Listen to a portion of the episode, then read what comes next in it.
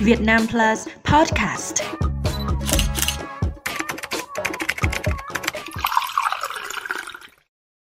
Chào mừng quý vị đến với bản tin 60 giây của Việt Nam Plus News. Bản tin hôm nay gồm các nội dung chính sau đây. Nhóm cựu lãnh đạo Ngân hàng Nhà nước Thành phố Hồ Chí Minh đã nhận bao nhiêu tiền từ SCB? Cựu giám đốc CDC Nam Định lĩnh án trong vụ mua kit test Việt Á. Nữ quái xế 19 tuổi đua xe, xịt hơi cay vào cảnh sát. Loạn đả dữ dội tại cúp C1 châu Á. Giám đốc tình báo quân đội Israel tuyên bố từ chức. Tại vụ án xảy ra tại ngân hàng SCB, tập đoàn Vạn Thịnh Phát và các đơn vị liên quan, cơ quan cảnh sát điều tra Bộ Công an đã khởi tố, đề nghị truy tố 5 bị can tại ngân hàng nhà nước chi nhánh thành phố Hồ Chí Minh cùng về tội lợi dụng chức vụ quyền hạn trong khi thi hành công vụ. Cụ thể, từ năm 2012 đến năm 2022, ông Nguyễn Văn Dũng đã nhận tổng 400 triệu đồng và 15.000 USD, tương đương hơn 333 triệu đồng từ SCB vào các dịp lễ Tết. Bị can Võ Văn Thuần bị cáo buộc nhận 1,8 tỷ đồng từ SCB vào các dịp lễ Tết trong quá trình thực hiện công tác thanh tra, giám sát từ năm 2016 đến năm 2022. Ông này cũng đã nộp lại toàn bộ số tiền hưởng lợi. Cựu Phó Tránh Thanh tra Ngân hàng Nhà nước chi nhánh thành phố Hồ Chí Minh Phan Tấn Trung bị cáo buộc trong 3 năm bị can này đã nhận tổng 1,1 tỷ đồng từ SCB. Bị can Nguyễn Thị Phi Loan bị cơ quan điều tra xác định nhận 470 triệu đồng từ SCB và hiện đã nộp lại toàn bộ số tiền này. Sau một ngày xét xử, chiều tối ngày 29 tháng 11, Tòa án Nhân dân tỉnh Nam Định đã tuyên án đối với cựu giám đốc CDC Nam Định Đỗ Đức Lưu cùng 7 bị cáo khác trong vụ án sai phạm về quá trình mua kit xét nghiệm của công ty cổ phần công nghệ Việt Á.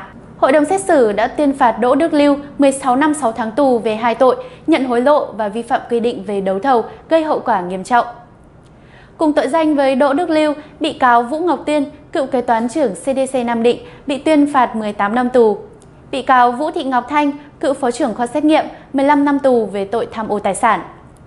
Các bị cáo Phạm Thị Nga, cựu trưởng khoa dược, vật tư y tế, Vũ Khánh Vân, cựu trưởng phòng kế hoạch nghiệp vụ, Nguyễn Thị Phương Tảo, kỹ thuật viên xét nghiệm khoa xét nghiệm. Lâm Thị Hà, Vũ Thị Yến, nhân viên khoa xét nghiệm chịu mức án từ 21 đến 36 tháng tù về các tội tham ô tài sản, vi phạm quy định về đấu thầu gây hậu quả nghiêm trọng. Ngày 30 tháng 11, Công an quận Hải Châu, thành phố Đà Nẵng cho biết đã bắt tạm giam Nguyễn Thị Kim Chi 19 tuổi, chú phường Mân Thái, quận Sơn Trà, Đà Nẵng để điều tra hành vi gây dối trật tự công cộng. Trước đó, khoảng 20 giờ 30 phút tối ngày 6 tháng 11, nhận được thông tin từ Trung tâm Thông tin Chỉ huy Công an thành phố Đà Nẵng thông báo nhóm thanh thiếu niên khoảng 40 người chạy trên hơn 20 xe máy nẹp bô, bóp còi, lạng lách đánh võng, gây mất an ninh trật tự trên tuyến đường Bạch Đằng về hướng đường Như Nguyệt, phường Thuận Phước, quận Hải Châu. Ngay sau đó, Công an quận Hải Châu đã triển khai lực lượng ngăn chặn. Tuy nhiên, các đối tượng tiếp tục nẹp bô lạng lách và dùng hơi cay chống trả lực lượng chức năng. Qua xác minh, công an làm rõ danh tính hơn 30 đối tượng tham gia gây rối. Trong đó, Chi là một trong những đối tượng cầm đầu, kêu gọi tập hợp nhiều đối tượng tụ tập đi xe máy gây rối. Hiện, Công an quận Hải Châu tiếp tục mở rộng vụ án và xử lý các đối tượng còn lại. Loạt trận Cúp C1 châu Á vào tối ngày 29 tháng 11 đã xảy ra vụ ẩu đả dữ dội trên sân khiến cầu thủ hai đội Buriram và Serchieng bị AFC điều tra. Ngay khi tiếng còi mãn cuộc vang lên, không hiểu vì lý do gì mà hai cầu thủ Buriram và Serchieng lập tức lao vào nhau. Từng nhóm cầu thủ túm lấy áo đánh lộn, sau đó bạo loạn lan rộng. Tất cả 22 cầu thủ trên sân cộng với ekip ban huấn luyện hai đội đều tham chiến. Cứ như thế, vụ hỗn chiến trở nên nghiêm trọng. Sau nhiều phút, những cái đầu nóng mới hạ hỏa. Người ta thấy JDF phải nhờ các bác sĩ chăm sóc sau khi anh bị hàng chục cầu thủ Trung Quốc lao và dẫm đạp. Đây là vụ việc rất đáng lên án của hai đội Buriram và Serchieng. Nó cũng ảnh hưởng đến hình ảnh bóng đá của Thái Lan và Trung Quốc. Với vụ việc ở Cúp C1 châu Á vừa qua, chắc chắn AFC sẽ mở cuộc điều tra và sau đó lệnh trừng phạt nặng dành cho cầu thủ hai đội. Vì nó cũng khiến hình ảnh của giải đấu bị hoen ố. Phóng viên thông tấn xã Việt Nam tại Tel Aviv, Giám đốc Cục Tình báo Quân đội Israel Aharon Haliva ngày 29 tháng 11 đã tuyên bố từ chức sau khi nhận trách nhiệm đối với vụ tấn công bất ngờ của phong trào Hamas hôm 7 tháng 10 khiến hơn 1.200 người thiệt mạng.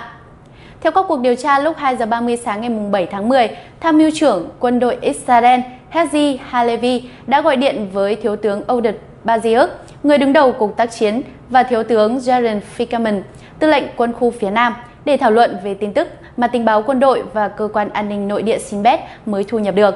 Tuy nhiên, ông Haliva đã không tham gia cuộc thảo luận vì một lý do chưa rõ ràng và bị coi là có trách nhiệm trong sơ sót dẫn đến vụ tấn công bất ngờ của Hamas chỉ ít giờ sau đó. Ngay sau khi xảy ra cuộc tấn công hôm 7 tháng 10, Thiếu tướng Aharon Haliva cũng bày tỏ rằng việc còn tại chức chỉ là khoảng thời gian vay mượn để tham gia giải quyết hậu quả của vụ tấn công, cũng như tránh gây xôn xao trong công tác của cơ quan này.